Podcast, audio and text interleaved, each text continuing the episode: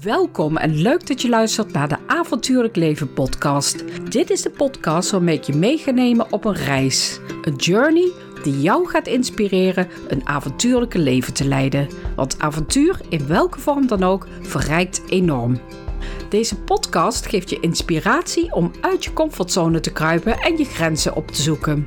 Daarnaast hoor je hier verhalen van mensen met een avontuurlijke mindset die door allerlei soorten uitdagingen en onzekerheden aan te gaan een intenser, bijzonderder, creatiever en wijzer leven leiden. Mensen die ook nog eens dankzij hun open blik en gedurfde houding iets weten te betekenen voor de wereld. Ik ben je host, Brigitte Ars. Ik ben expert op het gebied van avontuur en avontuurlijke mindset. In het dagelijks leven ben ik trainer en auteur en ik run het platform Alice Goes Wild over avontuurlijk leven. Dus wil ook jij het avontuur aangaan? Blijf dan luisteren. Welkom allemaal luisteraars. Ik spreek vandaag Esther Jacobs. En als er iemand met recht weet hoe je een avontuurlijk leven moet leiden, ja, Esther, dan ben jij het wel. We hebben elkaar trouwens heel lang geleden ook een keer gesproken. Toen heb je een grote actie opgezet om 16 miljoen euro op te halen. Moet je dadelijk ook nog maar even wat over vertellen. En daarvoor ben jij uh, ridder uh, van Oranje Nassau, heet het geloof ik. Ridder in, de orde, ridder in de orde van Oranje Nassau, Precies. Ja. ja, heel stoer op jouw uh, website las ik dat je ja, ontslagen bent uit Nederland. Je hebt meegedaan aan Expeditie Robinson. Je bent digital nomad, heel belangrijk. Je hebt een huisje gekocht in Puglio. Zou jij jezelf willen voorstellen? Ja, er is heel veel te vertellen en ik kan heel veel verschillende petten opzetten. Maar uh, ik denk dat wat het beste de lading dekt, is dat heel veel mensen me de no excuses lady noemen. Ja. Omdat ik eigenlijk van ieder probleem wat je kan zien, uh, kan ik een kans maken. En ik zie eigenlijk overal mogelijkheden in plaats van uh, beren op de weg. En dat is een kwestie van omdenken, zoals we dat in het Nederlands zeggen. En dan heb ik eigenlijk van nature heb ik me dat eigen gemaakt. En dat doe ik op allerlei manieren. Dat doe ik in relaties, dat doe ik in uh, business, dat doe ik in het leven. En dat heb ik ook gedaan toen ik zelf met uh, ja, grote uitdagingen werd geconfronteerd. Bijvoorbeeld toen de Nederlandse overheid mij uit wilde schrijven uit mijn eigen koophuis. Omdat ik te veel reisde volgens de Nederlandse wet. Hoe is het mogelijk? En, ja, het is een enorm verhaal, maar de korte samenvatting is dat ik, uh, uh, nou, ik heb dus uh, rondom de euro-invoering heb ik de actie Coins for Care opgezet. Daar heb ik alle buitenlandse muntjes ingezameld voor goede doelen. 16 miljoen euro mee opgehaald, geridderd, tot ereburger benoemd van de gemeente Amstelveen, waar ik woonde, waar ik al 16 jaar een eigen huis had. En een paar jaar later op datzelfde gemeentehuis kwam ik mijn paspoort verlengen. En er werd me verteld dat ze mijn paspoort niet konden verlengen, omdat ik daar niet meer zou wonen. Dus nou, het duurde heel lang voordat ik die informatie kon krijgen, want uh, het was allemaal privacy beschermd en ik mocht uh, niet de dossier, mijn eigen dossier inzien en zo. Maar uiteindelijk kwam het erop neer dat er is een wet in Nederland dat als je niet vier maanden per jaar minimaal op één plek slaapt, dan mag je daar niet ingeschreven staan. Ja. Omdat ze er dan automatisch van uitgaan dat je ergens anders woont. Maar ik had een koophuis, ik betaalde belastingen, ik woonde daar gewoon echt. Uh, alleen ik reisde heel veel. Maar ik werd uh, zonder pardon werd ik uitgeschreven uit mijn eigen koophuis. En ik heb dat echt heel hoog opgespeeld. Er zijn zelfs nog kamervragen over gesteld. Maar de ministers zeiden ook, ja, die wet is niet bedoeld voor mensen zoals jij. Maar uh, technisch gezien heeft de gemeente wel correct toegepast. Dus mogen ze jou uitschrijven. En toen verloor ik mijn stemrecht, mijn pensioen, uh, mijn paspoort, mijn verzekering. Mijn bedrijf hm. werd uitgeschreven uit de Kamer van Koophandel. En daardoor werd mijn bankrekening gesloten. Uh, mijn telefoonabonnement werd opgezegd. Als een soort domino stortte mijn hele leven in elkaar. En het ergste was dat ik nergens naartoe kon. Ik kon nergens in beroep, omdat de ministers al hadden besloten dat dit oké was. Nou, toen heb ik wel een paar maanden flink in de put gezeten en er tegen gevochten. Totdat ik dacht, hé hey Esther, je bent een no excuses lady. En ondertussen geef je lezingen en dan zeg je mensen draai de situatie om. En dan sta je op het podium en dan ben je vol power. En dan ga je naar huis en dan voel je je weer een slachtoffer. En dan ga je zitten klagen en zitten vechten. Ik ga dit ook omdraaien. En toen dacht ik, ik schrijf me helemaal uit het Nederland alles. Ik ga mijn huis verhuren. Later heb ik het zelfs verkocht. En ik ga helemaal in vrijheid leven. Dus ik ga nog meer reizen dan ik al deed. En wat er toen gebeurde, toen ging de Nederlandse regering mij inhuren om een oplossing te zoeken voor het digital nomad probleem. En toen werd ik ingehuurd door de Belastingdienst die met leven zuur maakt om een inspiratieverhaal te houden over mijn leven. En toen kwamen er allemaal mensen naar me toe die ook in vrijheid willen leven, die ook in de knoop zaten met het systeem.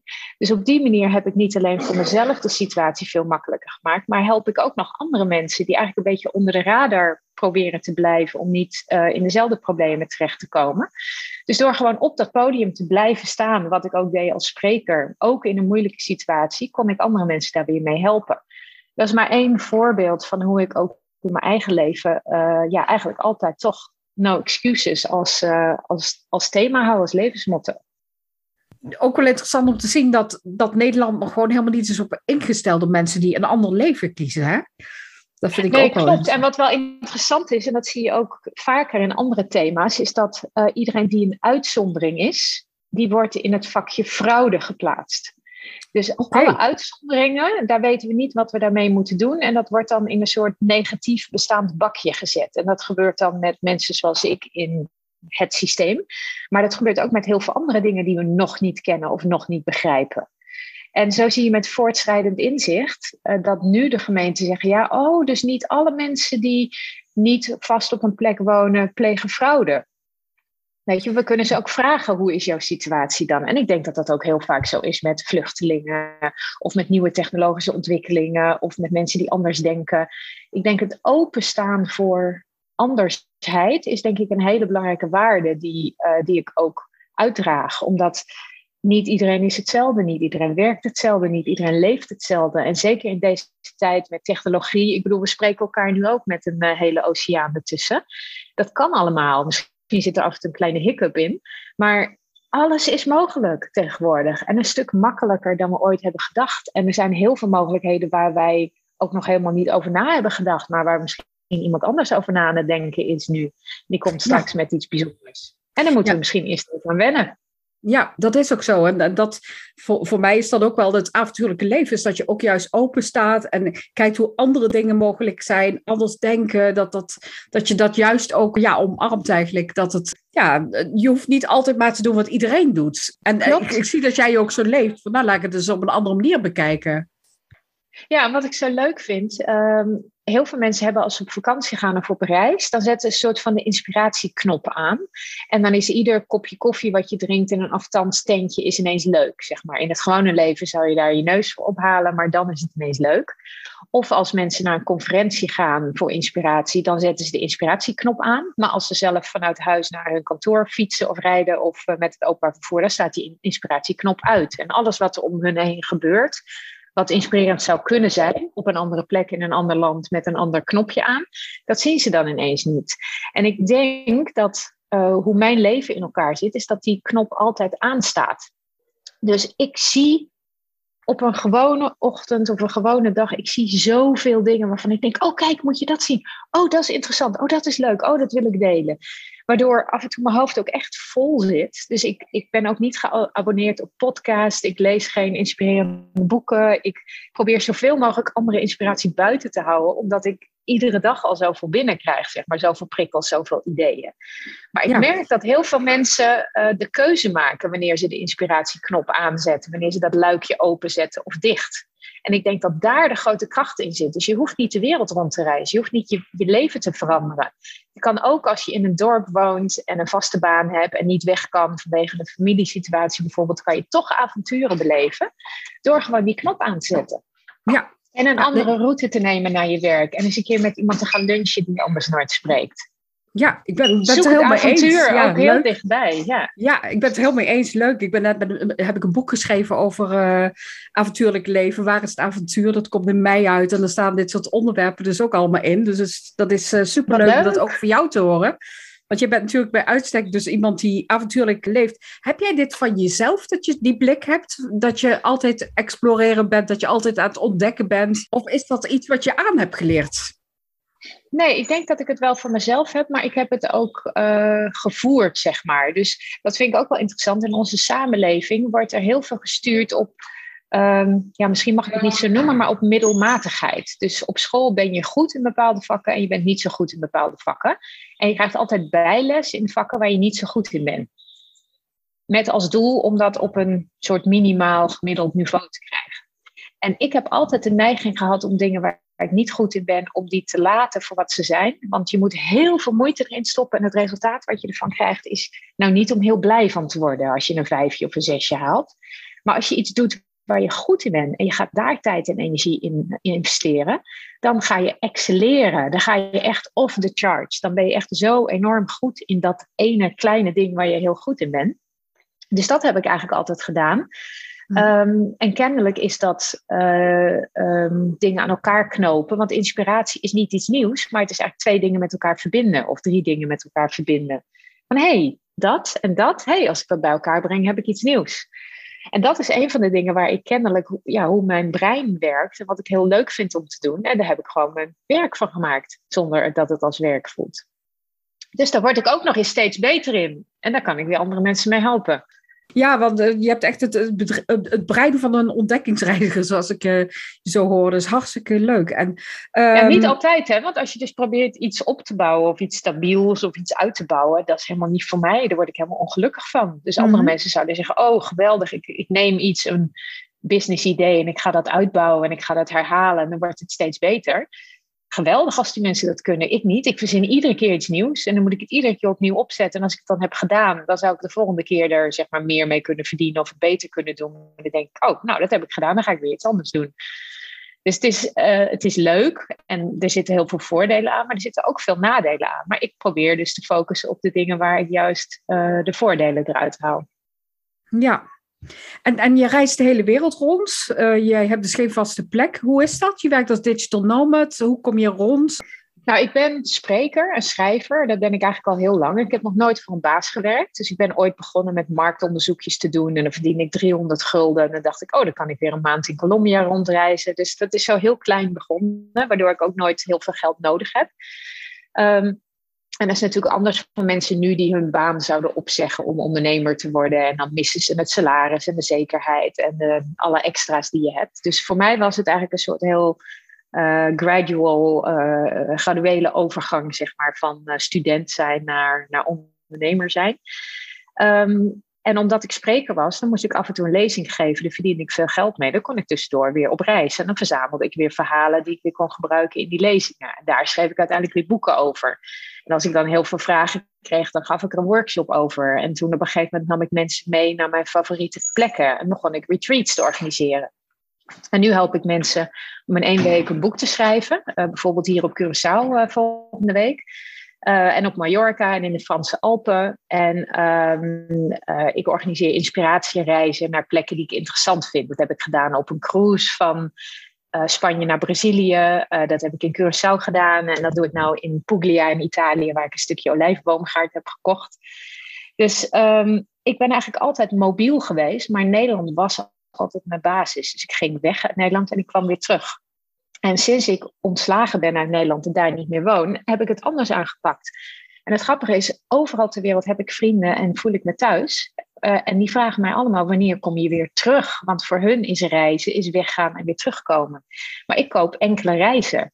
Dus ik was uh, twee weken geleden was ik in uh, Italië. En vanuit daar ben ik naar Miami gevlogen om mijn vader te bezoeken. En vanuit Miami vlieg ik naar Curaçao, waar ik nu ben.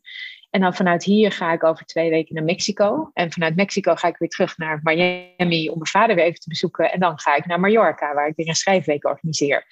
Dus het is een heel ander leven dan je kan voorstellen als je aan één plek gebonden bent. En het heeft ook heel veel nadelen. Het is best wel heel onrustig. Uh, je zit altijd met internet. Is het internet goed genoeg? Waar kan ik het vinden? Moet ik, hoe zorg ik dat ik dat zo zeker mogelijk aansluit? Uh, kan ik lekker werken? Is het rustig? Je hoort nu bijvoorbeeld allemaal vogeltjes op de achtergrond. En dat is voor ons prima. Maar als ik nu, uh, ja, ik, ik integreer het ook gewoon in zakelijke gesprekken. Maar je kan je ook voorstellen, soms leidt het af of is het niet echt handig. Um, ik moet zorgen dat ik fit blijf, dat ik gezond eet. Want voor heel veel mensen is reizen, is vakantie. Dus uh, ijsjes eten, uh, laat naar bed, alcohol drinken uh, en een beetje eruit springen. Ik probeer mijn leven zo constant mogelijk te houden. Dus ik heb zo na dit gesprek heb ik een workout met mijn virtual personal trainer. En ook al is het hier warm en ook al zit ik in een ja, soort bed and breakfast, ik zoek een plekje waar ik mijn workout kan doen. Dus dat soort dingen, je moet jezelf heel goed kennen. Um, je moet jezelf heel goed kunnen managen, je energie goed kunnen managen. Je moet kunnen focussen als dat nodig is. Je moet zorgen dat je je productieve uren goed gebruikt. En je moet je planning zo maken dat je die productieve uren ook kunt, uh, kunt pakken, zeg maar. Dus dat je niet uh, in de jungle zit of ergens waar je niet kan werken. Dus er zit best wel wat, uh, zitten best wel wat haken en ogen aan. Maar de voordelen hoef ik eigenlijk niet te noemen. Hè. Ik ben altijd op mooie plekken met leuke mensen, uh, prachtige belevenissen, avonturen, eten, talen, culturen. Nou, noem maar op. Volop inspiratie waar ik het net over had. Kun je dit je hele leven volhouden? Of is het iets, kijk je niet naar de verre horizon, om het zo maar te zeggen? Is het hoe je nu leeft?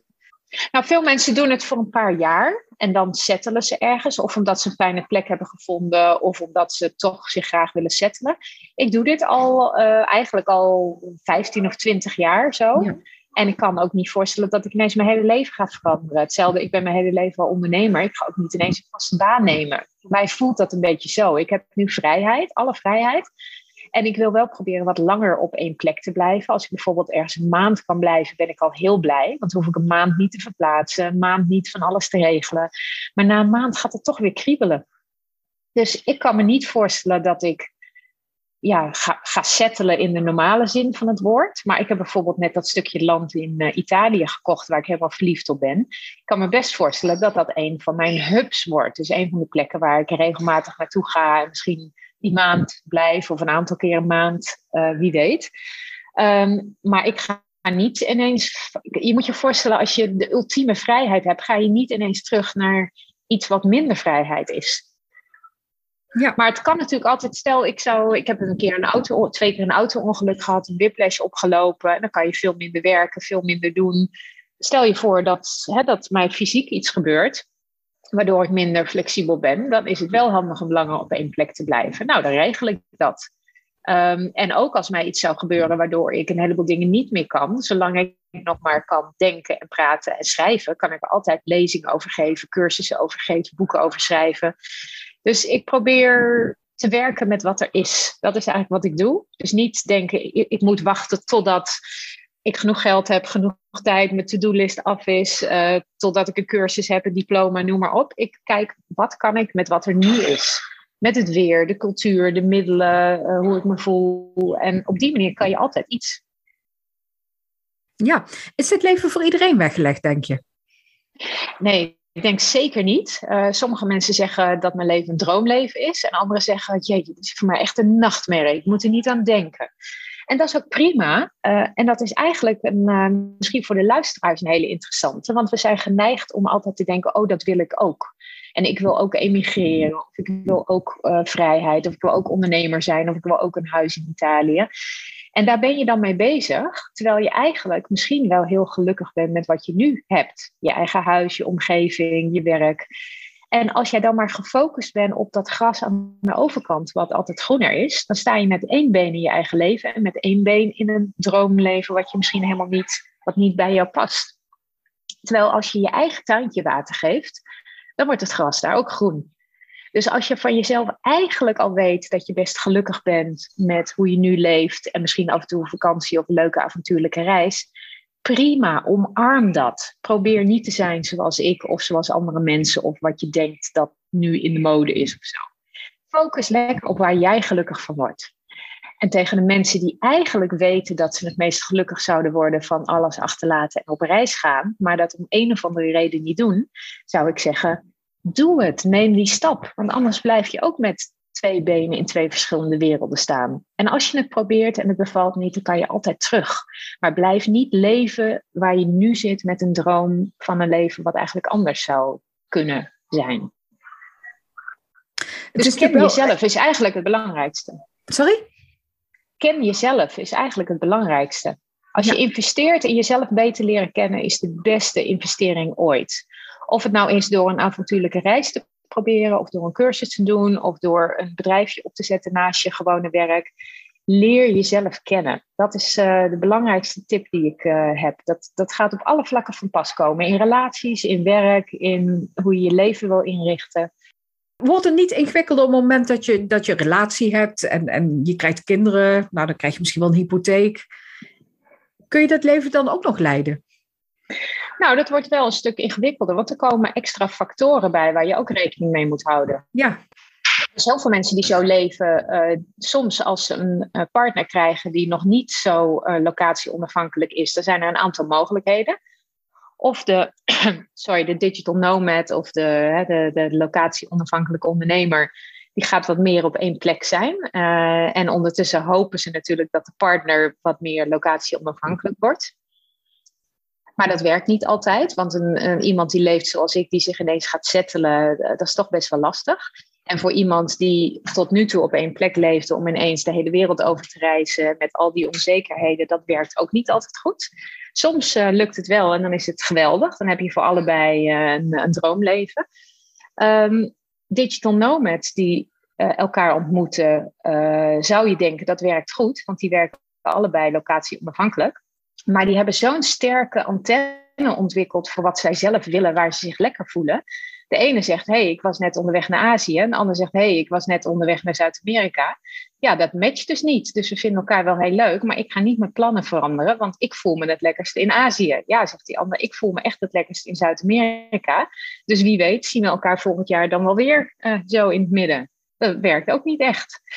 En als één zich aanpast dan de ander, dan is er meteen een soort van niveauverschil. Weet je, dat de een minder gevoel van eigen waarde heeft of eigen, naar zijn eigen energie luistert. En natuurlijk werkt het ook wel eens, maar dat is een stuk lastiger. Met kinderen ook. Mensen die kinderen krijgen, die blijven vaak langer op één plek. En dat kan prima. Je kan een half jaar ergens wonen of een jaar. De kinderen kunnen daar naar school gaan. Je kan huizenruil doen. Je kan andere ouders opzoeken met kinderen in dat land. Dus het kan allemaal wel. Maar wat ik zei, er zijn een stuk meer factoren die een rol spelen waar je rekening mee moet houden. Ja, je hebt ook meegedaan aan Expeditie Robinson. Heb je daar nog iets van uh, geleerd, iets van meegenomen? Ja, dat je nooit mee moet doen aan zo'n uh, reality-programma. Oké, dat is verrassend.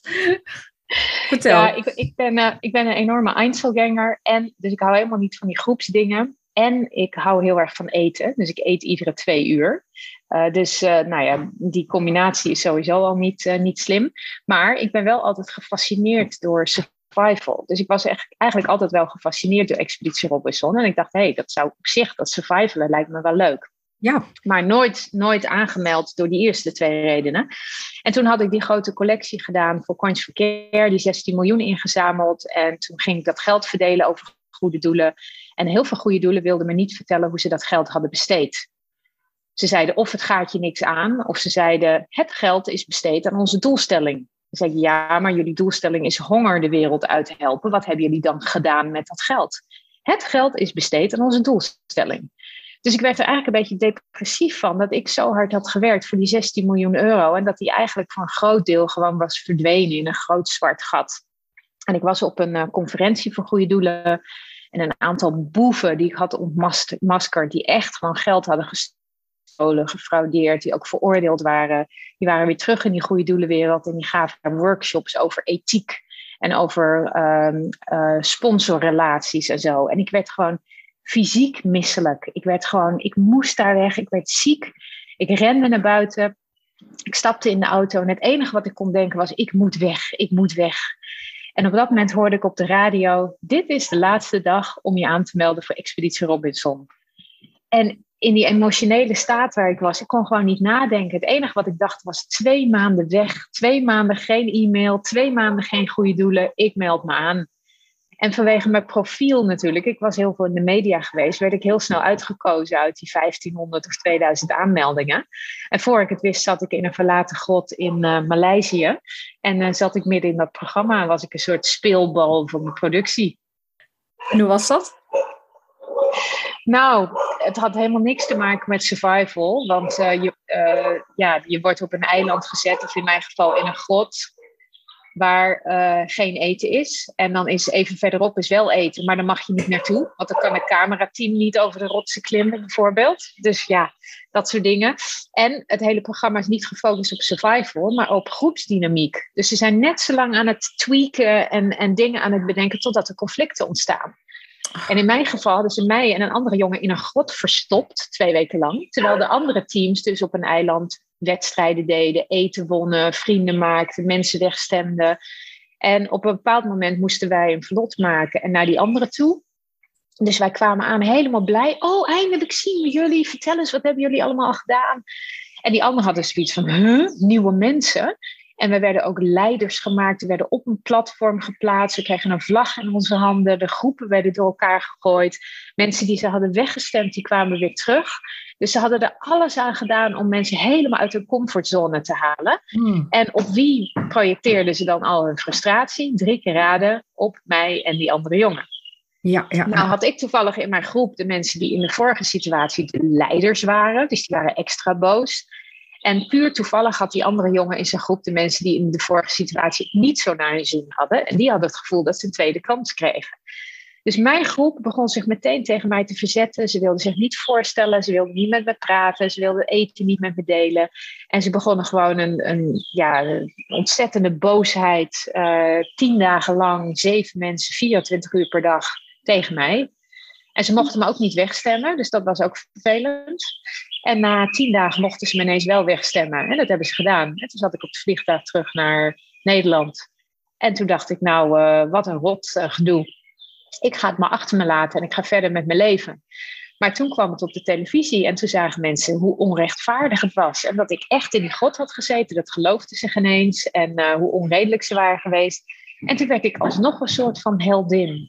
Jarenlang werd ik herkend. Ik kan je voorstellen, ik had jarenlang voor Coins for Care dat geld ingezameld. Want ik was in de media geweest, op televisie, met een goede boodschap over goede doelen. Niemand die me herkende.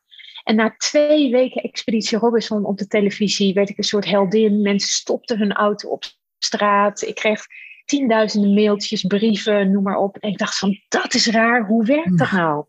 En ik kwam erachter dat emotie en onrecht dus heel erg bij mensen blijft hangen. Niet dat mooie verhaal wat ik probeerde te vertellen over die goede doelen. Maar onrecht en emoties, dat is wat blijft hangen. Dus ik heb er heel veel van geleerd. En het was natuurlijk een hele bijzondere ervaring. Maar als je nou zou vragen, zou je dat nog een keer doen, Expeditie Robinson? no way. Klinkt als, als een uh, dramatisch verhaal haast.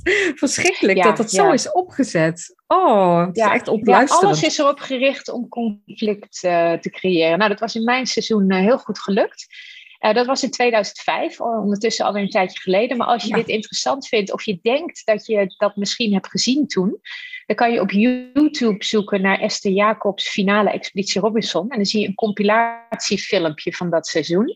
En als je het interessant vindt, dan kan je het hele seizoen ook nog terugkijken op uh, YouTube. Maar die, uh, die finale 2005, Esther Jacobs Expeditie Robinson, dat filmpje, het is geloof ik maar twee minuten, maar daar staan mensen echt van met hun mond open van, serieus? Is dat allemaal gebeurd? Dat is toch niet normaal? Ongelooflijk, ja. Je valt trouwens af en toe een beetje weg, maar goed, het is eh, een interview via Zoom, ook voor de luisteraars. Uh, kan ook niet anders. Jij zit natuurlijk in uh, Curaçao. Je bent hierdoor wel heel erg zichtbaar geworden natuurlijk. Heb je dat ook gemerkt, doordat je dus hiermee op tv bent geweest, dat het jou wel... Want zichtbaarheid is ook een van jouw thema's. Klopt, en, en zichtbaarheid is niet iets... Uh, ik help mensen natuurlijk een boek schrijven of mensen hun eigen bedrijf opzetten of locatie onafhankelijk worden. En die hebben allemaal zoiets van: oké, nu wil ik klanten. Hm. Dat is niet een knop waarop je drukt of je denkt: ik gooi de advertenties tegenaan, wat bureaus je proberen te vertellen. Maar zichtbaarheid is echt een lange termijn investering. En je kan je ook niet anders voordoen dan dat je bent, want dan val je op een gegeven moment door de mand. En wat ik heb gedaan, niet bewust, maar hoe het eigenlijk is gegaan, met Coins for Care, dat was nog voor uh, internet. Ik ben begonnen om die actie onder de aandacht te brengen. En dat doe je niet door te zeggen er is een actie, hè, of koop mijn boek of uh, word klant bij mij, maar dat doe je door het van verschillende kanten te belichten. Dus hé, hey, we hebben allemaal die muntjes waar we niks meer mee kunnen. Hé, hey, de euro komt eraan. Uh, we denken allemaal dat het lastig gaat worden, alles duurder gaat worden, maar er zitten ook leuke kanten aan. We kunnen goede doelen helpen Kijk, deze goede doelen doen allemaal mee. Kijk, deze vrijwilligers hebben allemaal een verhaal. Kijk, dit is wat er met het geld gebeurt. Dit ben ik, een soort van de girl next door die deze actie heeft opgezet. We doen het allemaal zonder budget. Dus ik had heel veel uh, manieren om het verhaal te vertellen. En zo heb ik het ook geleerd, door gewoon op televisie en radio ja, voor het blok gezet te worden. En dit bleek te werken. Dus ik kwam steeds meer op de televisie. Later, toen dat geld verdeeld moest worden en uh, ik niet wist waar het bleef, heb ik de donateursvereniging opgericht. Eigenlijk voor uh, donateurs om vragen te stellen aan goede doelen. Dus daar kwam ik ook heel veel mee op televisie. Toen was het Expeditie Robinson. Toen had ik een relatie met een foute man op een Caribisch eiland waar ik ook een boek over heb geschreven. Toen kwam ik ook bij koffietijd om over relaties te praten. Toen werd ik ontslagen uit Nederland en was ik een soort spraakwaak voor digital nomads en mensen die buiten het systeem leven. Dus eigenlijk ben ik al twintig jaar constant in de media met een verschillende boodschap, waardoor mensen weten wie ik ben en dat wat ik zeg klopt, dat het misschien onconventioneel is. Maar ik hoef er niet beter van te worden. Ik heb niet iets te verkopen. Ik heb niet iets hoog te houden. Ze hebben me zien huilen op televisie. En ze hebben me gefrustreerd gezien. En ze hebben me heel blij gezien. Dus dit, what you see is what you get eigenlijk. Maar daardoor krijg ik ook steeds meer berichtjes van mensen die zeggen: hey Esther, ik volg jou al 15 of 20 jaar. En uh, ik vind het hartstikke leuk wat je doet. Maar ik dacht, het is niet van toepassing op mij. Maar nu wil ik mijn boek op papier zetten. Of nu wil ik ook ondernemer worden. Of nu wil ik ook een keer met je mee op zo'n inspiratiereis. Of misschien wil ik ook wel een keer iets kopen in, uh, in Italië, een stukje land. Want jij hebt laten zien dat het mogelijk is.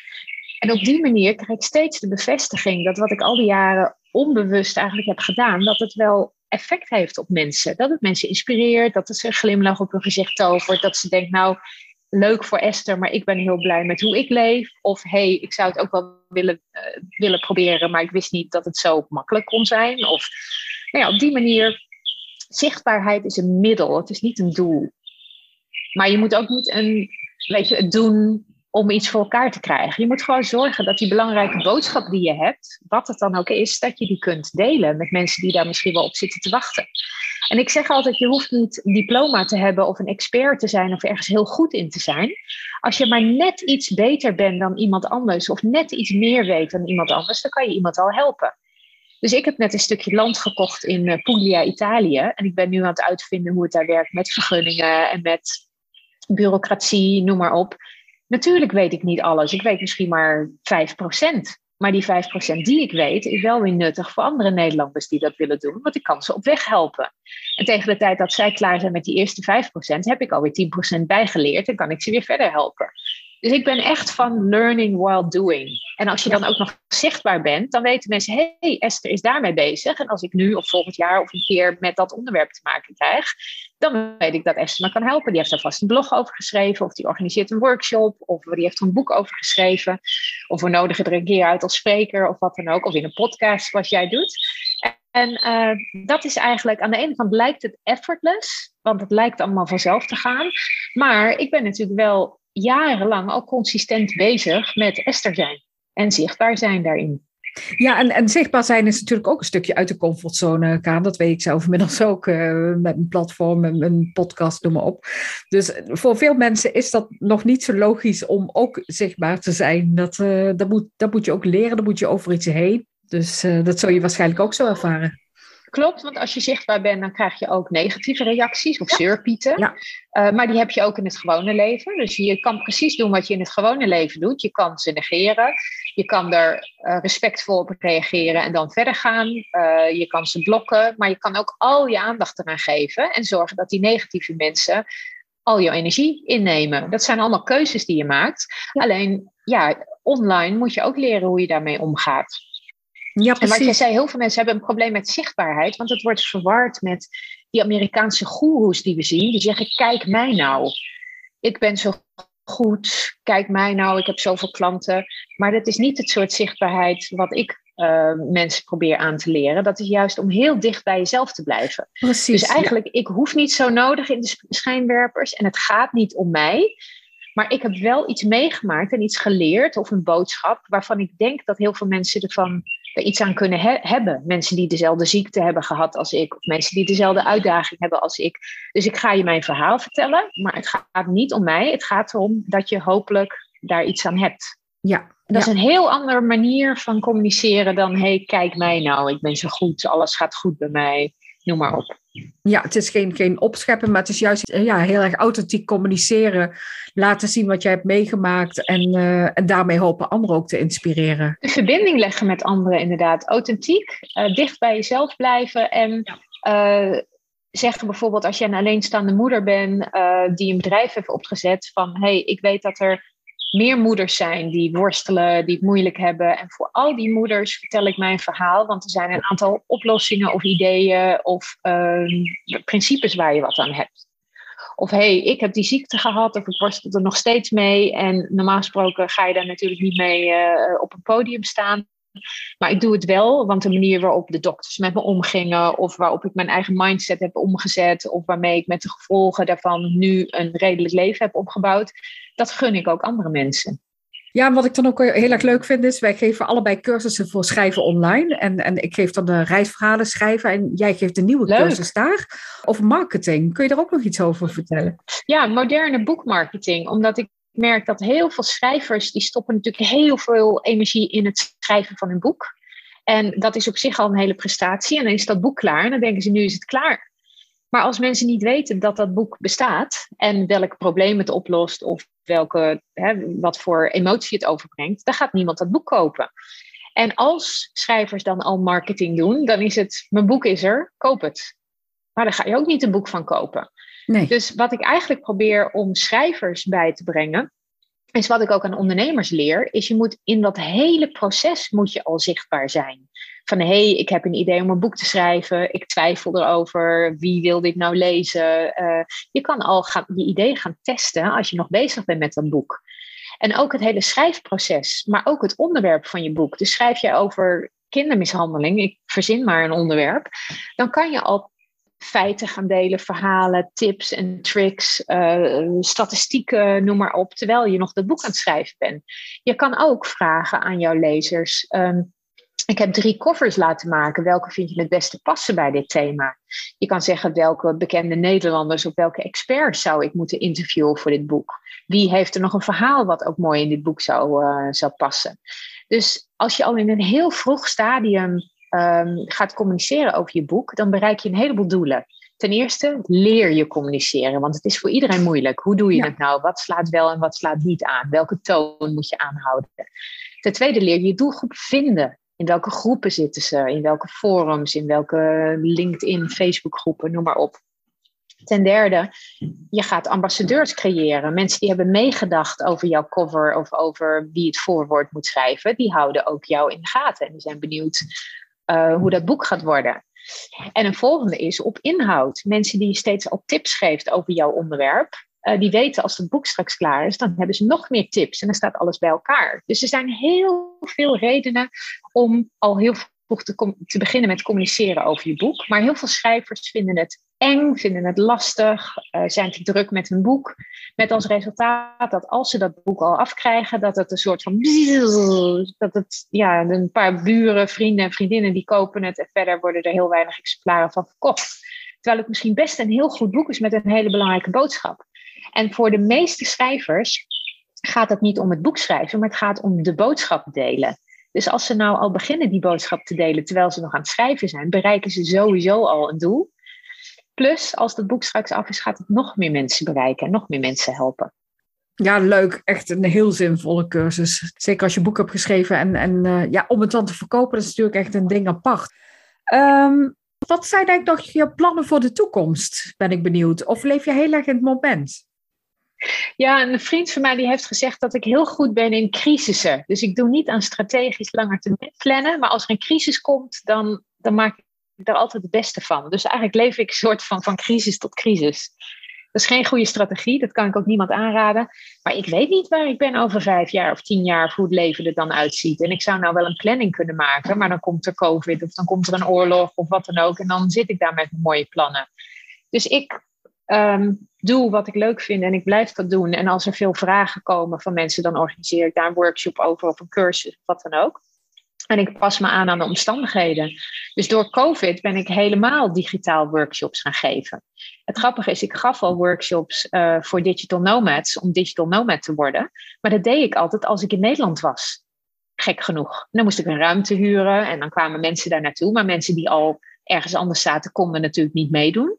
En eigenlijk pas sinds COVID dacht ik, hey, ik ga al die workshops online doen. En nu doen er mensen mee van over de hele wereld. Kan ik het overal vandaan doen? Dat ik dacht, waarom heb ik dat nog niet eerder bedacht? Dus alles wat er in de buitenwereld gebeurt, is ook weer een kans voor jezelf om uh, dingen nog beter op jezelf af te stemmen. Dus ik heb geen idee wat er gaat gebeuren, maar ik blijf doen wat ik doe. Of dat nou in Italië is, of met foute mannen, of met goede doelen, of met digital nomads. Mijn thema is vrijheid. En mijn motto is no excuses. Dus alles is mogelijk. Nou, dat lijkt me een hele mooie afsluiter. Ik vond het ontzettend interessant om jou te spreken. Heel veel succes verder met je Digital Nomad uh, Live, met alle projecten, goede projecten die je hebt opgestart en cursussen waar je mee bezig bent. En uh, nou, succes. Dankjewel. Superleuk dat je hebt geluisterd. Wist je trouwens dat je heel eenvoudig een review kunt achterlaten? Ga naar de app van je podcast en laat daar een review achter. Wil je voortaan alle afleveringen volgen? Abonneer je dan via je app. Vind je deze podcast interessant of ken je iemand die ook een avontuurlijk leven wilt leiden en het verschil wil maken? Of geïnteresseerd is in avontuurlijke denkers? Dan waardeer ik het als je deze podcast deelt of doorstuurt. Dat kan via de app waarin je deze podcast beluistert. Je kunt mij ook volgen op alicegoeswild.nl of op brigittears.nl en abonneer je dan op de nieuwsbrief. Tot de volgende keer!